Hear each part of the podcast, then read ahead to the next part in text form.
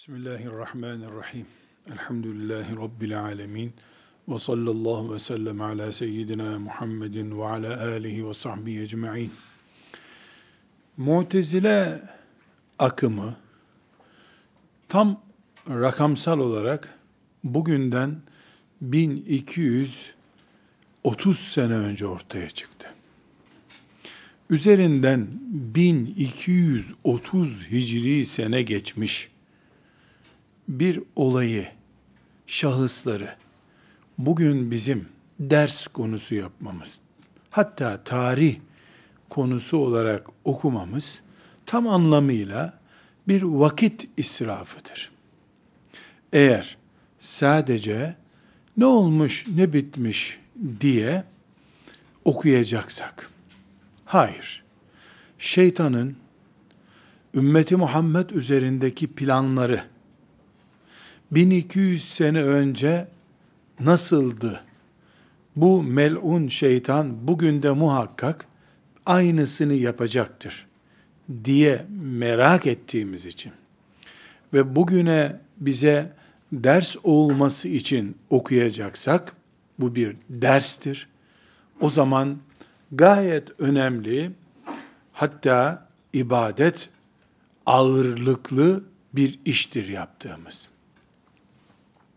sadece mutezile meselesinde değil, tarihimize ait herhangi bir grubu, akımı ve benzeri hareketleri ele alırken, bugün ümmeti Muhammed olarak bir benzeri ile karşı karşıya mıyız?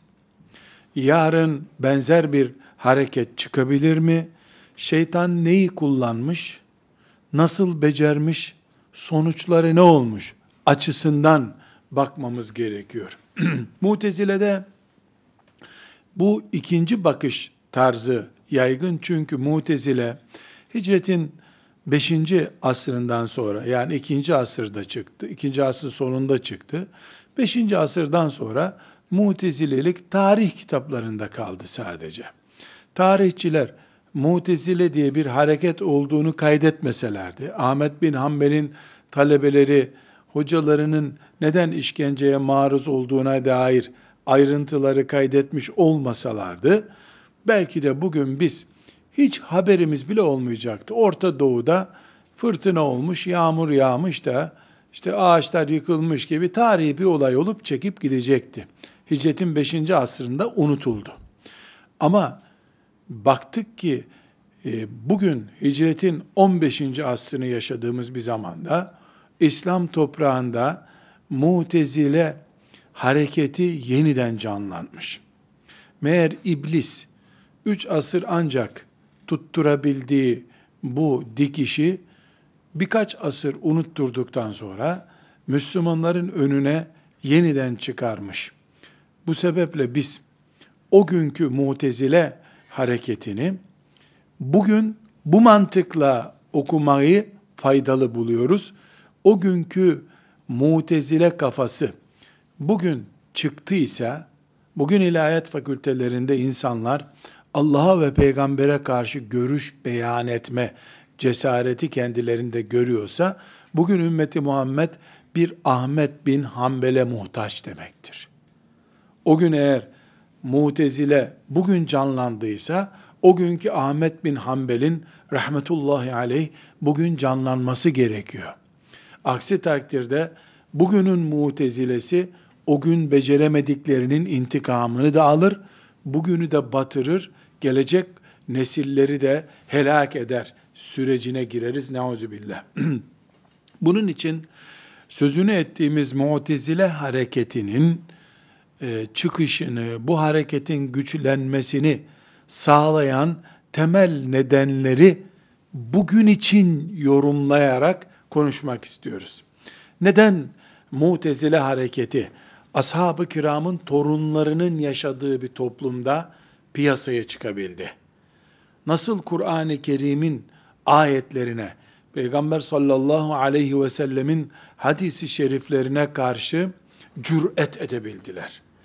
Allah'ın peygamberinin konuştuğu bir yerde nasıl cesaret edip de bana göre öyle değil, ben buna karşıyım bu zamana uymuyor diyebildiler. Öncelikle bunu bir konuşmamız lazım. Birinci neden, neden mutezile çıktı? Mutezileyi besleyen e, nedenler nelerdi? Birincisi, Resulullah sallallahu aleyhi ve sellemin torunu Hüseyin radıyallahu anh'tan sonra, onun şehadetinden sonra, İslam toplumu çok ciddi bir kargaşa dönemi geçirdi. Zihin kargaşası, siyasi ve askeri kargaşadan daha yoğundu. Evet, Hüseyin radıyallahu anh'ın şehadetinden önce ümmeti Muhammed Ömer'in şehadetini gördü. Osman'ın şehadetini gördü. Ali'nin şehadetini gördü. Yani daha e, çok da böyle Hüseyin'in şehadetine göre yok kabul edilebilecek örnekler değil bunlar. Ömer'in mihrapta şehit edilmesi basit bir olay değil. Osman radıyallahu anh'ın Kur'an okurken Resulullah sallallahu aleyhi ve sellemin iki kere damadı olmuş, ümmetin halifesi olmuş bir insan olarak şehit edilmesi şakayla izah edilebilecek bir şey değil. Ama Ömer'in şehadetinde ashab-ı kiramın güçlü imanı, e, ümmetin devletini, ümmetin birlik ve beraberini kuşanmış ruhları Ömer'in şehadetine rağmen sarsılmayan bir toplum çıkardı ortaya. Bu çok önemli bir nokta. Ömer'in şehadeti bile mihrapta sabah namazı kıldırırken şehit edilmesi bile sarsmadı ashab-ı kiramı. Ve devlet sarsılmadı. Osman'ın şehadetine gelindiğinde ortada 12 yıl daha büyük bir zaman geçmişti Ömer'in şehadetinden. Bu 12 yılda binlerce sahabi şey ölmüş gitmişti bu dünyadan. Sahabinin nüfusu azınlık hale gelmişti. Ömer'in şehadet gününde Medine'nin nüfusu ashab-ı kiram yoğunlukluydu. Osman'ın şehadetinde ise bu nüfus azalmış, böylece sahabe kafasının nüfuzu da azalmıştı. Nüfusları azaldığı için toplumdaki ve devlet yapısındaki nüfuzları da azalmıştı. Buna rağmen ümmeti Muhammed Ali radıyallahu anh başına getirerek ve Ali'nin etrafında beş senelik büyük bir direniş hareketi göstererek buna rağmen ashab-ı kiramın o ağırlığı devam etti. Ümmeti Muhammed'de zihin kargaşası olmadı. Ashab-ı kiramın çocukları birbiriyle savaştılar. Ama hiçbir Allah'ın kulu Medine'de, Küfe'de, Ali'nin yüzüne baka baka, Muaviye'nin yüzüne baka baka Allah hepsinden razı olsun. Bana göre peygamberin bu sözünün bir anlamı yok diyemedi. Zihin kargaşası olmadı. Askeri kargaşa oldu, siyasi kargaşa oldu, zihinler karışmadı. Saf, berrak, imanlı zihinlerle yaşadılar. Hüseyin radıyallahu anh'ın şehadetiyle beraber siyasi ve askeri karışıklığa, zihin karışıklığı geldi ve bu zihin karışıklığı e, zehirli meyveler üretmeye başladı. Dolayısıyla ashab-ı kiram dönemindeki karışıklıklarla e, ashab-ı kiramdan sonraki mesela Hüseyin radıyallahu anh'ın şehadetinden sonra neredeyse tek Türk sahabi kaldı. Yani 120 bin kişiden 3 bin kişi hayatta ise bunlardan sahabe var denemeyecek kadar toplumda nüfusları azaldığı için nüfuzları da kalmadı. Kalanlar da zaten ashab-ı kiramın Efendimiz sallallahu aleyhi ve sellemle yetişmiş ağır kadrosu değil, Efendimiz sallallahu aleyhi ve sellemin son günlerinde doğmuş, son zamanlarında Müslüman olmuş yeni nesli ashab-ı kiramın genç kadrosu ayaktaydı. Onlar da şeriatı ayakta tuttular ama kalabalık kitlelerin biraz sonra vereceğimiz örneklerde dışarıdan ithal gelen düşüncelerin içinde nüfuzları azaldı. Sayısal olarak azaldıkları için mesela Ömer sağ değil, Abdullah İbni Mesud sağ değil. Onlar sağ olsa daha böyle güçlü bir isim ortaya çıkacak. O isim belki de ashab-ı kiram toplayacak. En yaygın bilinebilen Enes İbni Malik radıyallahu anh sağ. e, Emevi zulmüne karşı direnen bir sahabi olarak. Ama 500 tane Enes İbni Malik yok o günlerde. Bu zihin karışıklığı Hüseyin radıyallahu anh'tan e, onun şehadetinden sonraki bu zihin karışıklığı ne manaya geldi? Bağışıklık sistemi çökmüş bir vücudun mikrop kapması gibi oldu. Şimdi bağışıklık sistemi, insan bünyesindeki bağışıklık sistemi güçlü ise bir rüzgarla grip olup yatağa düşüp kanser olup ölmüyor insan. Ama bağışıklık sistemi çöktü mü bir insanda, doktorlar ona bir maske veriyorlar, bu maskeyle sokağa çık sen diyorlar. Niye? Küçük bir insanın öksürmesiyle ondaki mikrobu kaparsın, o mikroba karşı direnecek bir bünyen olmadığı için de ölür gidersin sen diyorlar. Bağışıklık sistemi yok. Ashab-ı kiram Allah onlardan razı olsun. İslam'ın bünyesinde bu bağışıklık sistemiydiler. Kim gelirse gelsin onların Peygamber aleyhisselamdan aldıkları aşı ümmeti Muhammed'i dipdiri ayakta tutuyordu. Hüseyin radıyallahu anh'la beraber onun şehitliğinden sonra bu bağışıklık sistemi, bünyedeki direnç sistemi, dışarıdan gelen mikropları hemen ezip bağırsaklardan dışarı atacak sistemin zayıflaması, yetersiz hale gelmesi, e, mikrop denecek fikirlerin üremesine zemin hazırladı. Bunun için kaderiye mezhebi ortaya çıktı. Yani ashab-ı kiramın yaşadığı Medine'de Ömer bin Hattab sağken radıyallahu anh birisi çıkmış Mısır'dan gelmiş Medine'de bir dedikodu yapıyor. Diyor ki yahu bazı Kur'an ayetlerinde ihmalkar olunduğunu görüyorum diyor. Yani şimdi de radikal gençler olup Allah'ın hükmüyle hükmetmiyoruz. Bu ne biçim Müslüman toplum bu camilerde boşuna namaz kılınıyor diyor. Ona benzer bir şey söylüyor. Ömer'in kulağına gitmiş. Allah ondan razı olsun. Onu bana getirin demiş. Onu bana getir, getirin deyince tutmuş getirmişler. Ömer seni arıyor, eksik ayetleri soracak demişler. Bu Ömer'in karşısına dikilmiş tabi delikanlı tavırlarla. Çünkü ciddi bir teoriyle geldi ya. Ömer demiş sen ne diyorsun demiş. Bazı ayetlerin tam uygulanmadığını görüyorum demiş. Hala kafir yaşıyor bu dünyada. Nerede İslam'ın orduları filan gibi böyle kahramanca. Sen en son Kur'an'ı ne zaman hatmettin be adam demiş. Adam Kur'an okuduğu yok. Onun vazifesi radikal çıkışlar yapıp okuyacakları teşvik edecek. O vazife yapmak için değil. Onun vazifesi Allah onu böyle kışkırtmak için yaratmış zannediyor. Sen en son ne zaman Kur'an hatmettin demiş. Susmuş adam. Yalan nasıl söyleyeceksin ki? 10 gündür Medine'desin mesela. 10 gündür seni Kur'an okuyan, okurken gören olmamış. E demiş. Sen Allahu Teala'nın namaz emrini nasıl yerine getiriyorsun? Teheccüdler ne durumda demiş. Çıt yok. Bana bak demiş. Bu vücudunda fazlalık bir bölüm görüyorum. O da tam sırtının üstünde duruyor demiş. Acil Mısır'a dön, ikiye bölünme burada demiş. Adam hiç arkasına bakmadan Mısır'a geri dönmüş. Bağışıklık sistemi dediğimiz bu işte. Medine'ye radikal bir girişte fitne çıkaracak. Oradan birileri diyecek, hakikaten ya Ömer gevşetti bu işi ya. Mesela Ömer, o bahsettiği konuna örnek bir tane, e, iki tane genç birisinin devesini çalmışlar, kesip yemişler onu. Deve demek Mercedes demek şimdiki çağdaş rakamlarla söyleyecek olursak. E, Ömer'e getirmişler, hırsız bu çocuk, Kur'an emrediyor, kolunu kesin diyor. E, niye böyle yaptınız demiş. Çocuklar da izah etmişler. İşte şu zamandan beri evimizde yemek pişmiyor demişler. Niye pişmiyor demiş.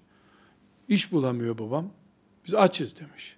Aç olunca ilk bulduğumuz deveyi tuttuk, kestik, pişirdik, yedik demiş.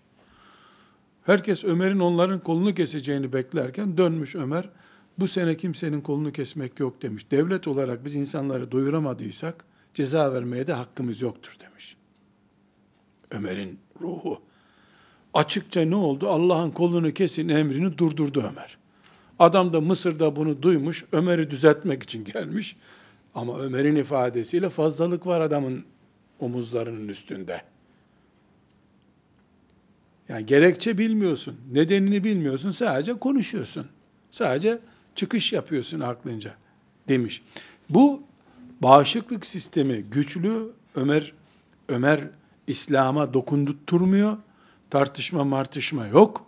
Böyle bir dönemde fitne çıkmıyor ama hicretin 70. 80. senelerine gelindiğinde Emeviler devlet otoritesiyle insanları susturmuşlar. Haccac binlerce insanı öldürerek e, bir huzur sağlamış. Ama bu huzur kan akıtılarak sağlanmış. Askeri e, bir huzur getirilmiş, siyasi bir denge getirilmiş. Fakat zihinler karışık. İlk mikropta mikropta e, grip oluyor insanlar. Dokundun mu düşüyor. Ayakta duracak hali yok. Kas sistemi çökmüş zihinlerde. Bu sebeple e, kaderiye mezhebi çıkmış. Bu sebeple haricilik ortaya çıkmış. Yani Ömer'in döneminde bir harici hareketinin çıkması ne mümkün? Ebu Bekir döneminde radıyallahu anhum cemiyan ashab-ı kiram sağken sen ne, ne gibi ne hakla konuşuyorsun? Nasıl konuşuyorsun? İslam bizimdir diye sağ, İslam'dan geçinmiyorlar ashab-ı kiram. İslam'ı geçindiriyorlar. Şimdiki vakıflar gibi İslam'dan geçinmiyorlar. İslam'ın zekatını toplamıyorlar. Ruhlarına varıncaya kadar her şeyi İslam'a zekat olarak vermişler. Şimdiki İslam önderleri ise İslam'ın zekatını ve forsunu topluyorlar. Hoca oluyor, alim oluyor, vakıf başkanı oluyor, gençler elini öpsün diye. Millet malını getirsin diye. Ashab-ı kiramda ise tam tersi. Seni o evlendiriyor. Fakirsen o aç kalıyor, seni doyuruyor. Ashab-ı kiram vermek için yaratılmış. Sonradan gelen bu çağdakiler de almak için yaratılmışlar. Bu zihin kargaşalığı döneminde işte haricilik ortaya çıktı. Mutezile çıkacak uygun bir ortam buldu. Fakat Mutezile 160-170 sene beklemek varmış kaderinde. Birinci neden bu fikir karışıklığıdır. Burada birinci nedeni açmak için kardeşlerim, hepimiz kıyamet günü konuştuklarımızdan, dinlediklerimizden, yazdıklarımızdan, okuduklarımızdan, her şeyden hesap vereceğiz. Ben mikrofonların karşısına geçen birisiysem, mikrofon düzeyinde hesap vereceğim. Dolayısıyla Rabbim beni huzuruna çağırdığında, allah Teala'nın e, söylenmesini murad ettiği için, ümmeti Muhammed'in Kur'an'ında yazdığı, peygamberin hadislerinde söylediği şeyleri ben söylemezsem vay halime kıyamet günü. Ben yanarım o zaman. Ben eğer mutezilerin çıkışından gerekli ibreti alamazsam,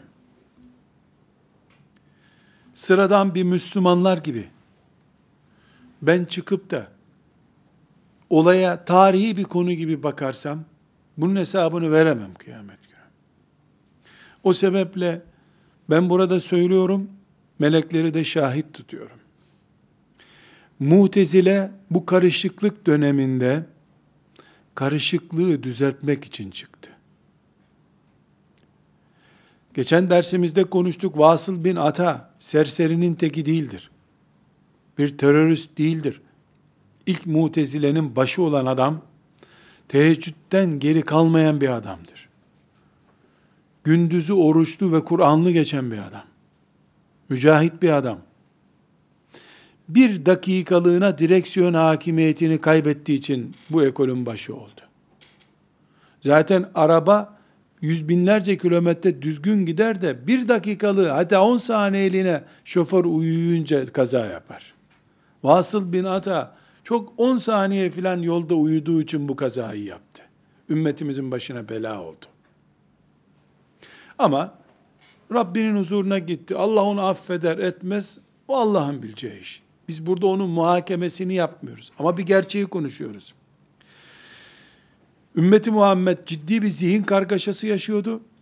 Bu zihin kargaşasını düzeltmek maksadı ile mutezile hareketi ortaya çıktı. Bu mutezile hareketi art niyetli bir hareket değildir aslında. Ne düşündüler biliyor musunuz? Şimdi ümmetimiz Hüseyin'in şehit edilmesini izledi. Kan aktı, kavgalar var, gürültüler var, mezhepler çıktı. Bu ne ya? Bu nereden çıktı diye düşündüler. Akıllarınca akıllarınca bu düşünce konusunda ayetler çok sert. Hadisler çok sert. Bir görüş belirttiğin zaman ayet önüne geçiyor. Hadis önüne geçiyor. Dolayısıyla biz aslında bu toplumu iki ayda düzelteceğiz, bu hadislerden dolayı düzeltemiyoruz. Deyip, Peygamber aleyhisselamdan daha iyi düşündüklerini zannettiler.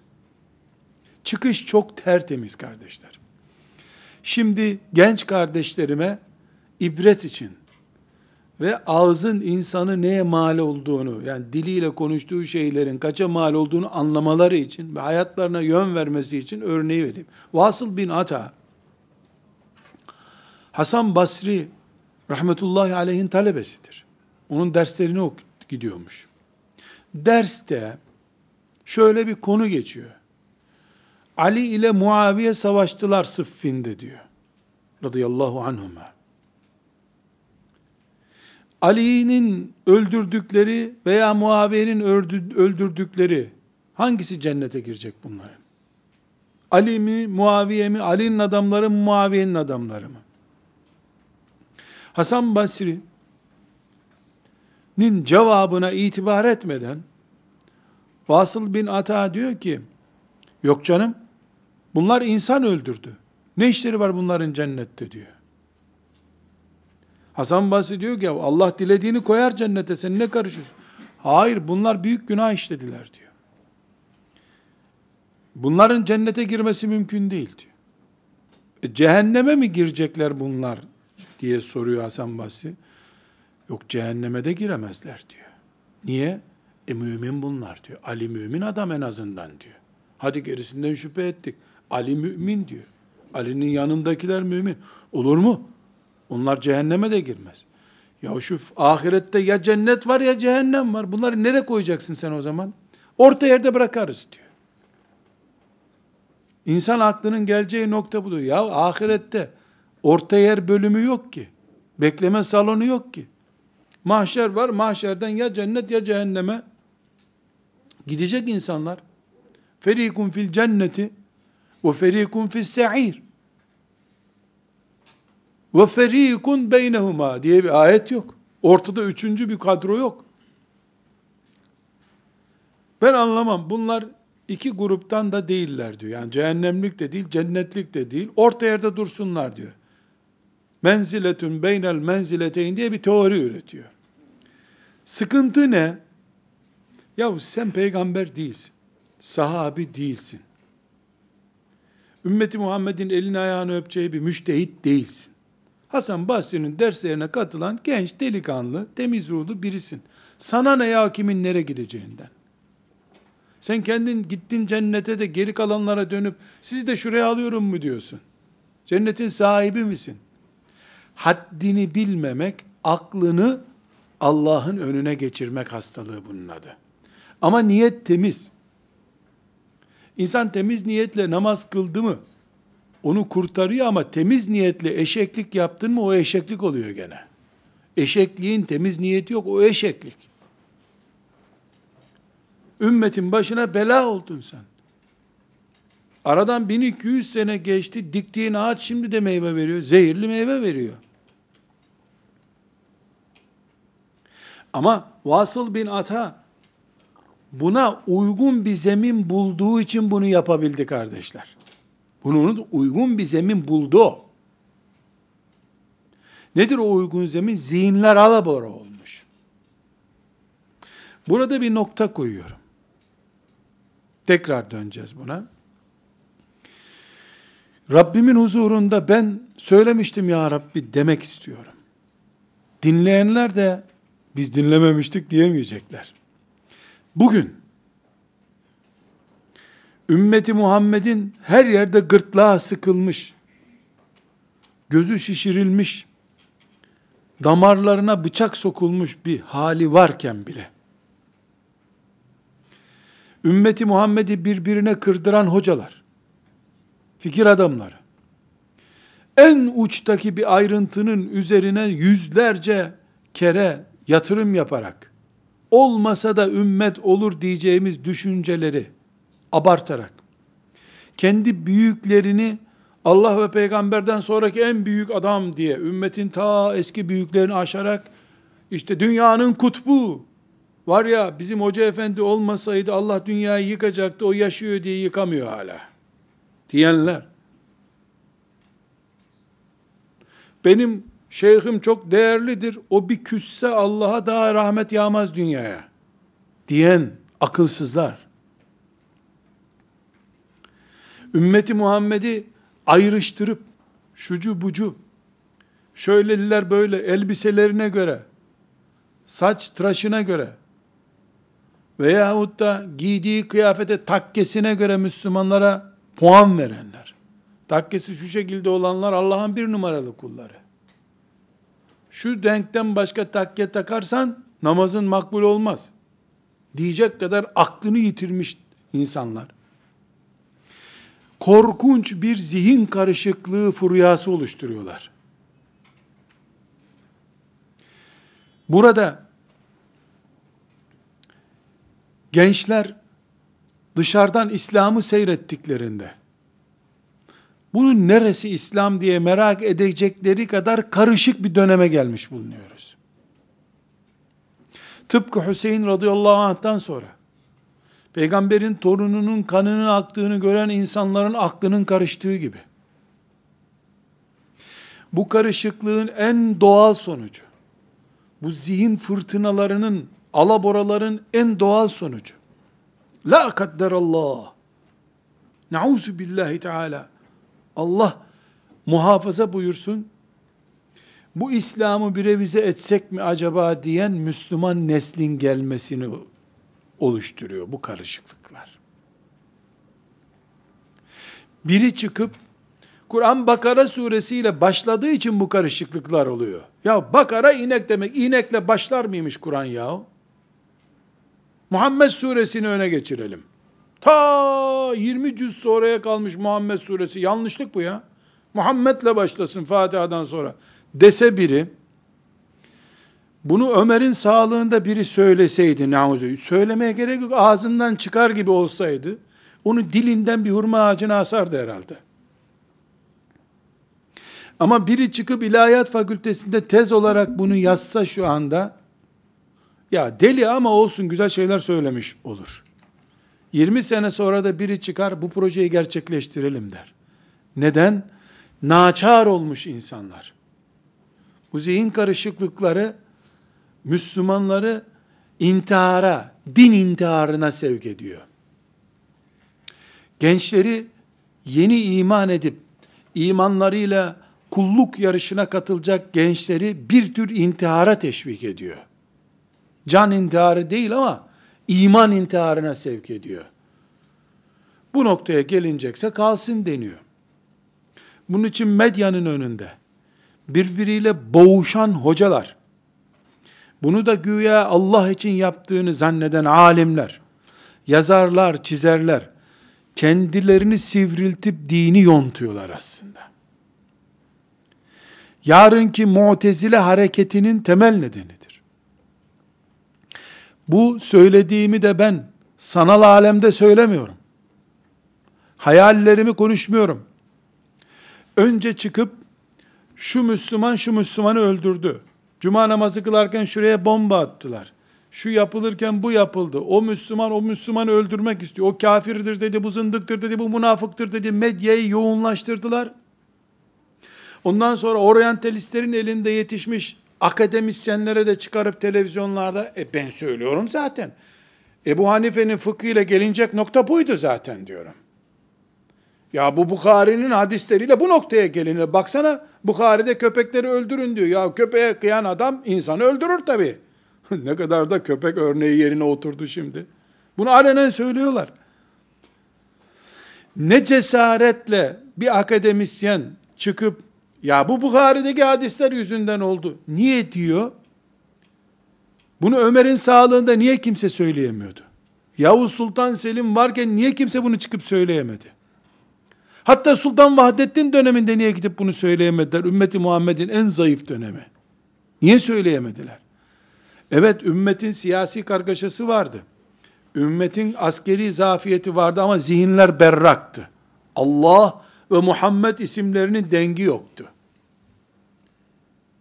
Üçüncüsü yoktu bu isimlerin. Zihinler karışınca bu tür proje tekliflerine zemin kolaydır. Mutezile böyle çıktı işte. Ne konuşuyorsun ya? Ali ile Muaviye niye savaştılar? E madem savaştılar, demek ki bunun önünün alınması lazım. E buyur al o zaman. Dedirttiler kendilerine.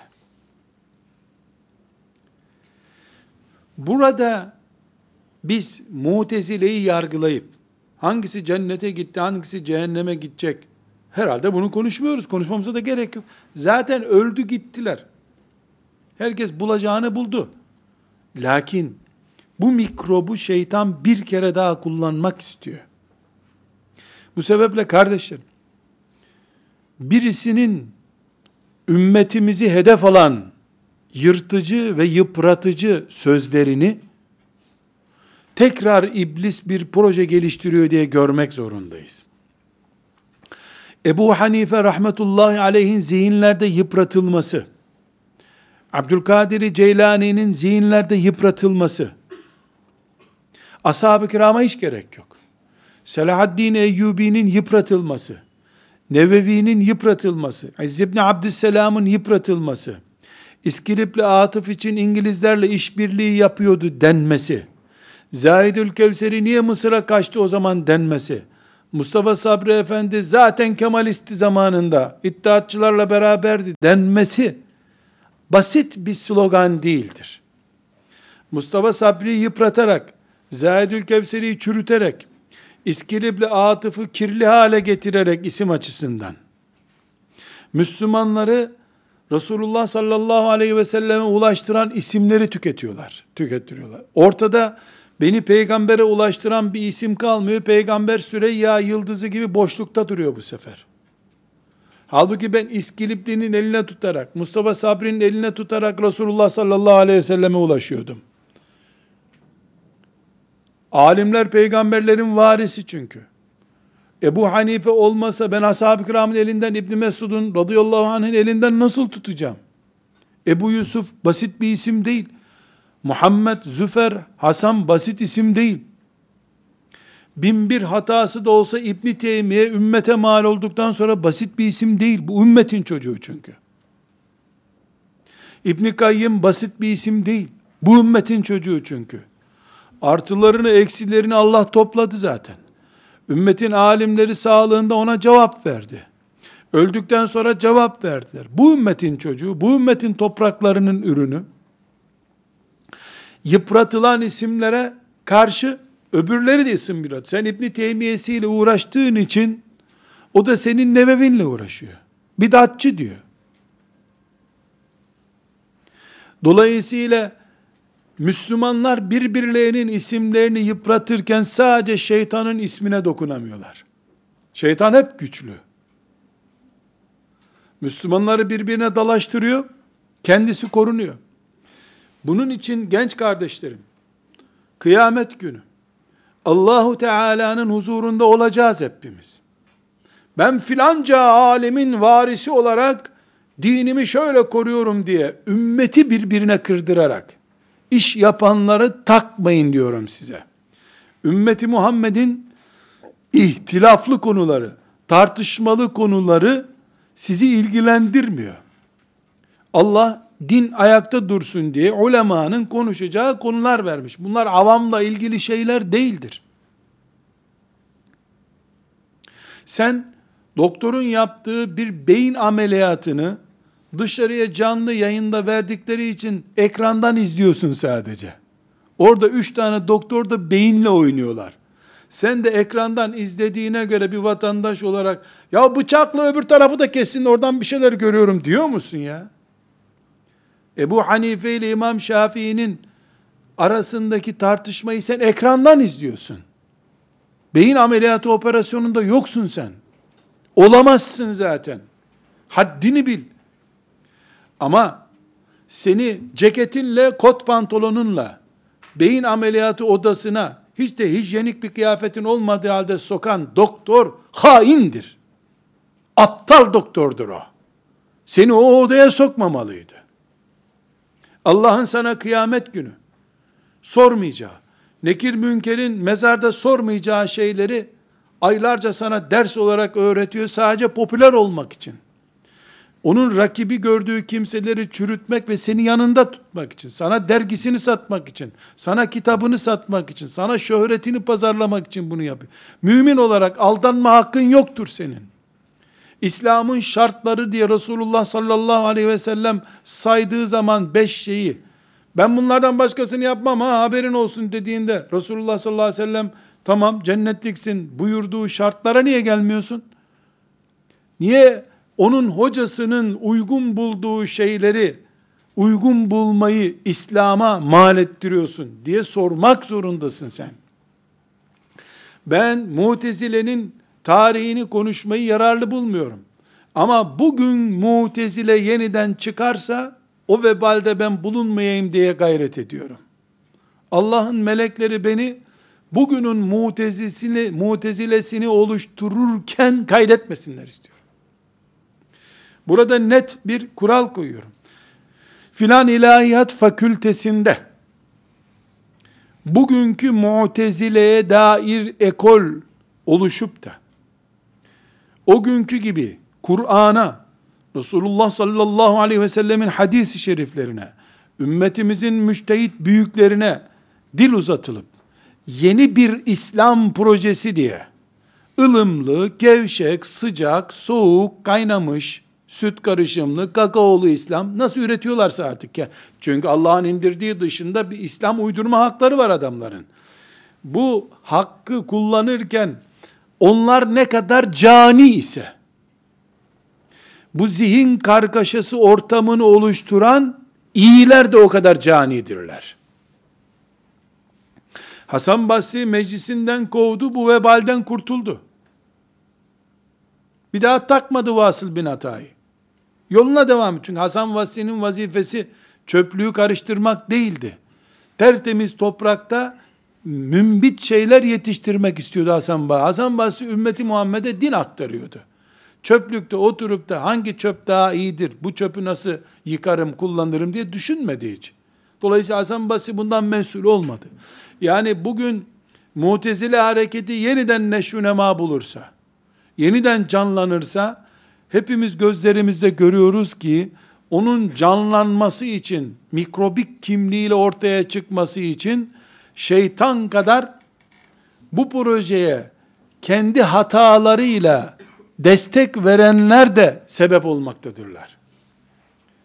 Bunun için ümmeti Muhammed'in en uçtaki değerlerinin, Allah mefhumunun, peygamber mefhumunun, sahabe mefhumunun, ümmeti Muhammed'in dininin bugünlere gelmesinde vesile olan Allah'ın vesile kıldığı Ebu Hanifelerin ve emsalinin, rahimehumullahu cemiyen, ümmeti Muhammed'in ince ayarlarının hassas kalması için gayret eden Abdülkadir Ceylani ve emsallerinin, sapmalara karşı aşırı refleks göstererek, bir tür aşırılıktan, fazla antibiyotikten dolayı kendisi de hatalı duruma düşebilecek pozisyonları olan İbni Teymiye'lerin, bütün bunların yıpratılması, aynı zamanda bunların tartışma alanına açılmış olması, gençlerin Kur'an-ı Kerim'den şöyle bir cüzü yalnızsız okuyacak kadar bilmeden, Kur'an üzerinden yüzlerce felsefe teorisi bilmiş olması bir afettir diyorum.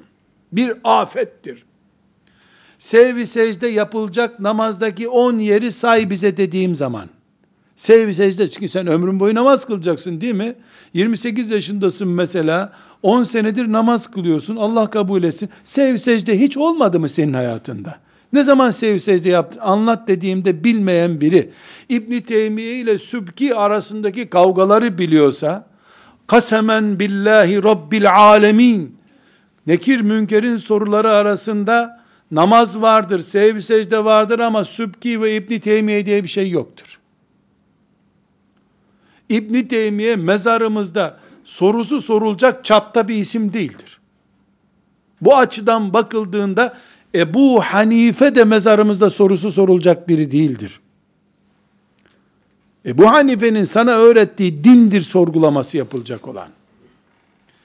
Namazda sevgi secdeyi bilmeyenlerin sevgi secdeden önce hangi mezhebe göre kollar nasıl konuyor namazda bunun kavgasını öğrenirlerse ve namazda elini yukarıda bağlayınca Kudüs'ün fethedileceği kadar ciddi bir hareket yaptığını zannederse hele hele Hanefilerin namaz kıldığı bir camide Hanefiler ayaklarını dört parmak kadar yakın tutarken o ayaklarını 60 santim açarak müthiş bir cihat gerçekleştirip herkes ona baktığı için göğsü kaparmış Kudüs kahramanı olarak camiden çıkarken ki hazzı yaşamayı bir ibadet, İslam'a sarılma olarak gören mümin İslam'ı parçalama, Mutezile hareketinin yeniden İslam'ı hırpalama çalışmalarına fiili destek vermektedir. Çünkü camilerde gençlerin ayağını çok açınca Allah yolunda en büyük işi yaptığını zannetmesi Mutezile'yi oluşturan kavganın ürünüdür işte. Mutezile geldiği zaman da cariyeler şöyle mi alınır böyle mi alınır kavgası Allah yolunda cihattan daha fazla konuşuluyordu. Evet o da din meselesiydi ama Allahu Teala'nın emri olan cihatla bir cariyenin hükmü aynı oranda mı algılanır? Ümmetimiz kıyamete kadar yük taşıyacak bir ümmettir. Enerjimizin herhangi bir asırda bitip gelecek kuşaklara enerji bırakmadan israf edilmiş olması bir vebaldir. Mutezile hareketi çıktığında bu vebali yüklenenler sadece mutezile ekolünün baş cellatları değildir.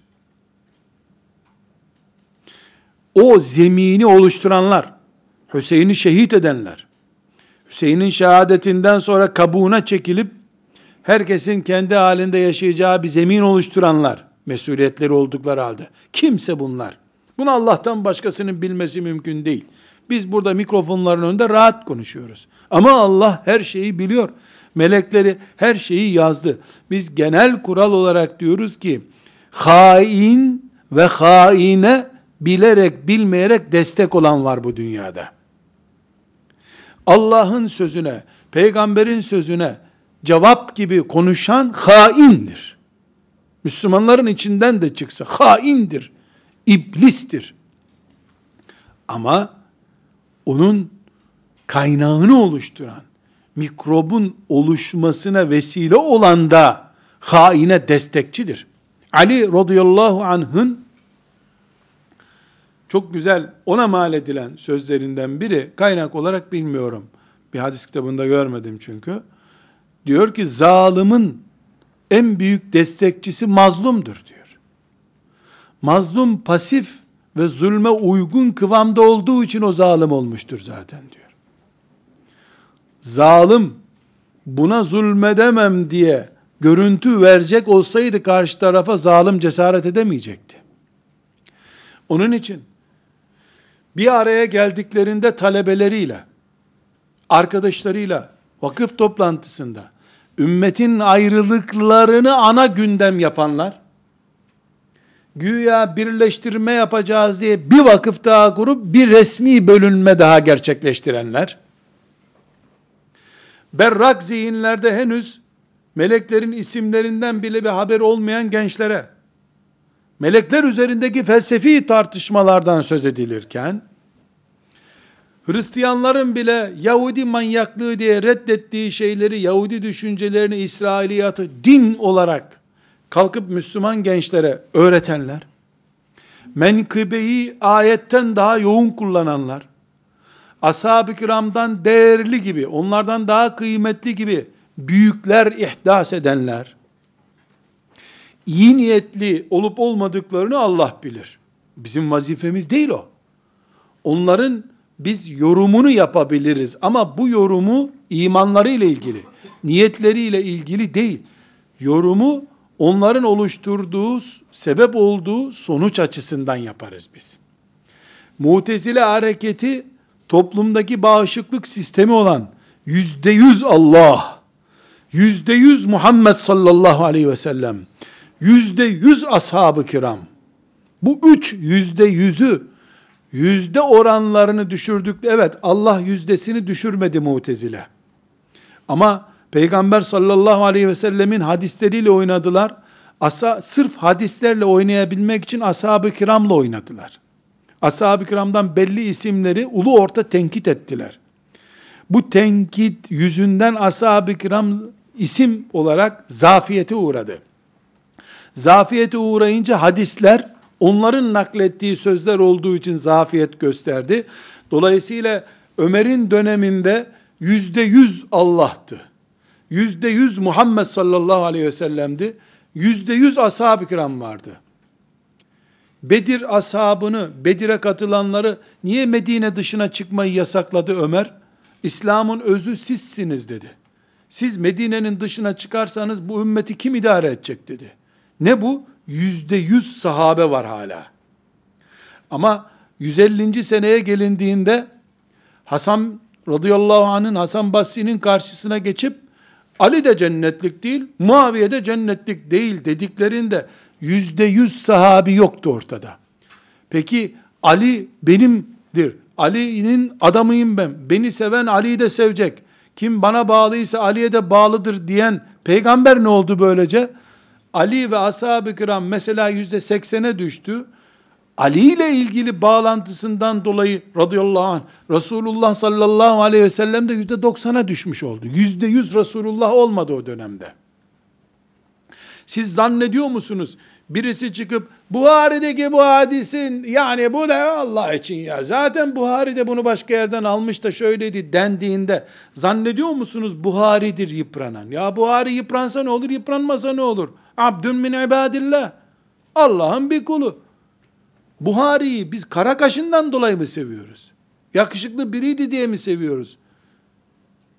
Selfie mi yaptık Buhari ile de yani hatırası var bizimle? Tuttuğumuz takımdaki oyuncu mu Buhari? Ya Resulullah dediği için seviyoruz onu sallallahu aleyhi ve sellem. Dolayısıyla Buhari yıprandığı sürece Resulullah sallallahu aleyhi ve sellem yıpranıyor. Onun için yüzde yüz ashab-ı kiram denemeyen yerde yüzde yüz Resulullah da yoktur. Çünkü Resulullah sallallahu aleyhi ve sellemi ayna olarak ashab-ı kiram bize yansıtmıştır. Kaldırdın mı ashab-ı kiramı ne göreceksin ki? Bir arabanın yol alışını havada mı izleyebiliriz biz? Yolda izleriz. Yolu bozduğun zaman araba araba değildir. Araba yoktur o zaman. Niye? Yol yok çünkü. Aynı pozisyonu ashab-ı kiramı da kaldırdığınız zaman Resulullah sallallahu aleyhi ve sellem'de görüyorsun. Kime din öğretti Resulullah sallallahu aleyhi ve sellem? Hayali biri geldi, bir kitap bıraktı, gitti. Kargoyla aldık o kitabı sonra biz. Öyle mi olacak? Bastığı yeri kaldırıyoruz Efendimiz sallallahu aleyhi ve sellemin. Onun için bu ümmetin içinde yüzde yüz ashab-ı kiram, yüzde yüz Resulullah, yüzde yüz Allah dendiği sürece İslam ayaktadır. Ebu Hanife'yi yıpratırsan yüzde yüzden yüzde kırklara düşürürsen sahabe otomatik yüzde seksene düşer. Çünkü nasıl ashab-ı kiram Resulullah'ın ayağını bastığı yerse, Ebu Hanife'nin de ayağını bastığı yer ashab-ı kiramdır. Kaldıramazsın Ebu Hanife'yi. Nerede göreceğiz biz ashab-ı kiramı? Ebu Hanife'nin, İbrahim Nakai'nin üzerinde görüyoruz. Şabi'nin üzerinde görüyoruz ashab-ı kiramı. İmam Malik'in üzerinde görüyoruz. Ne diyor İmam Malik? Medine'de yapılan her şey kutsaldır benim için diyor. Niye? Medine demek ashabın bastığı toprak demektir diyor. Ben ashab-ı kiramın üzerinden İslam görüyorum, Medine'yi bunun için İslam görüyorum diyor. Haklı mı? Vallahi haklı. Billahi haklı. Bu sebeple ashab-ı kiramın yırtılması için şeytanın önce Ebu Hanife'yi yırtması lazımdı. Ashab-ı kiram yırtıldı mı Peygamber sallallahu aleyhi ve sellem boşlukta duruyor zaten. Peygamber boşlukta durduktan sonra onu gönderen Allah'ı yırtmak çok kolay insanların kafasında. Tekrar toparlıyorum. Mevcut zihin karışıklığı, bir afettir. Bu afetin sonu bizi yeni bir mutezile hareketine götürüyor. Eski mutezilenin yaptığı gibi sadece Kur'an mahluktur değildir tartışmasıyla bitmeyecektir bu mutezile. Gerekli midir, gereksiz midir Kur'an'a gelmiştir mesela artık. Çağdaş dünyada, Birleşmiş Milletler'in her huzuru sağladığı bir dünyada Kur'an'a ne gerek var sorduracaktır artık. Ve bunu da Ankara'dan önce Mekke Medine'ye en yakın yerden yapabilirler şaşmayalım. Çünkü Mekke ve Medine'de bir 50 senedir namaz bile kılınmıyor, iade ediliyor ya namazlar. Oradaki imamın mezhebiyle uğraşacağız derken aslında harem-i şerifi de yıprattık ya. Bunun faturası bu şimdi işte. Bu fatura bu şimdi. Allah rahmet etsin. Mahmut Sarıca Hoca Efendi vardı. Babamın hafızlık arkadaşıydı. Aşık Kutlu Hoca Efendi'nin de Cumhuriyet döneminde Kur'an'ı ayakta tutan isimlerden biri rahmetullahi aleyh onun talebesi babam da o da müthiş bir hatırayı zihinlerinize not ediniz kardeşler. Medine-i Münevvere'de beraber Harem-i Şerif'te Ashab-ı Suffa'nın o küçücük mekanında oturuyoruz. Benim üzerimde Arap cellabiyesi kıyafeti olduğu için Türk bir hacı geldi. Ben de Hoca Efendi'nin önünde babama ait hatıralarını soruşturuyorum ona. Kur'an okuduk da o arada işte babamla ne yapıyordunuz filan soruyorum. Rahmetullahi aleyh o vefat etti şu anda. Dedim e, işte Hoca Efendi'ye bir şeyler konuşurken bir Türk Hacı Efendisi geldi veya umreci. Yahu dedi siz alime benziyorsunuz dedi. Burada kıldığımız namazları tekrar etmek gerekiyormuş öyle mi dedi. Bu soru bize nerede soruldu? Resulullah sallallahu aleyhi ve sellemin kabri şerifinin 3 metre arkasında oturuyoruz. Ashab-ı Suffa'nın mekanında oturuyoruz. Hoca efendi cevap ver gibi işaret yaptı bana. Dedim biz e, Türk değiliz herhalde anlamıyoruz bu işten dedim. Hem Türkçe söylüyorum. Ha öyle mi dedi gitti adam. E, Türkçe ona Türk değiliz dedim. Çekti gitti. Başımızdan savdık. O gidince hoca efendi dedi ki 1965 yılında bu benim bahsettiğim 88 yılında. 1965 yılında Allah rahmet etsin hocamızla Umre'ye gelmiştik. Çok şok geçiriyorum. Yine burada oturuyorduk. Bu soruyu hoca efendiye sordular dedi. 1965'te. Buradaki namazları bir daha kılmamız lazımmış. Bu imamların arkasında namaz olmuyormuş. Öyle mi? Dediler dedi. Ne dedi hoca efendi dedim. Dedi ki dedi delilik yapmayın. Resulullah'ın kabrinin dibinde de Müslümanların namazı olmuyorsa İslam nerede kaldı ki o zaman. Böyle şey sorulmaz burada bile dedi. Gönderdi onları dedi. Rahmetullahi aleyhim cemiyan. Namazımız bile Kabe'nin dibinde oluyor mu olmuyor mu zihin kargaşası fıkhi bir ihtilaftan dolayı bizi getireceği nokta neresidir? Bunu örneklendirmeye çalışıyorum. Bunu oluşturanlar Mutezile'nin babasıdırlar. Anası da şeytandır zaten. Velhamdülillahi Rabbil Alemin.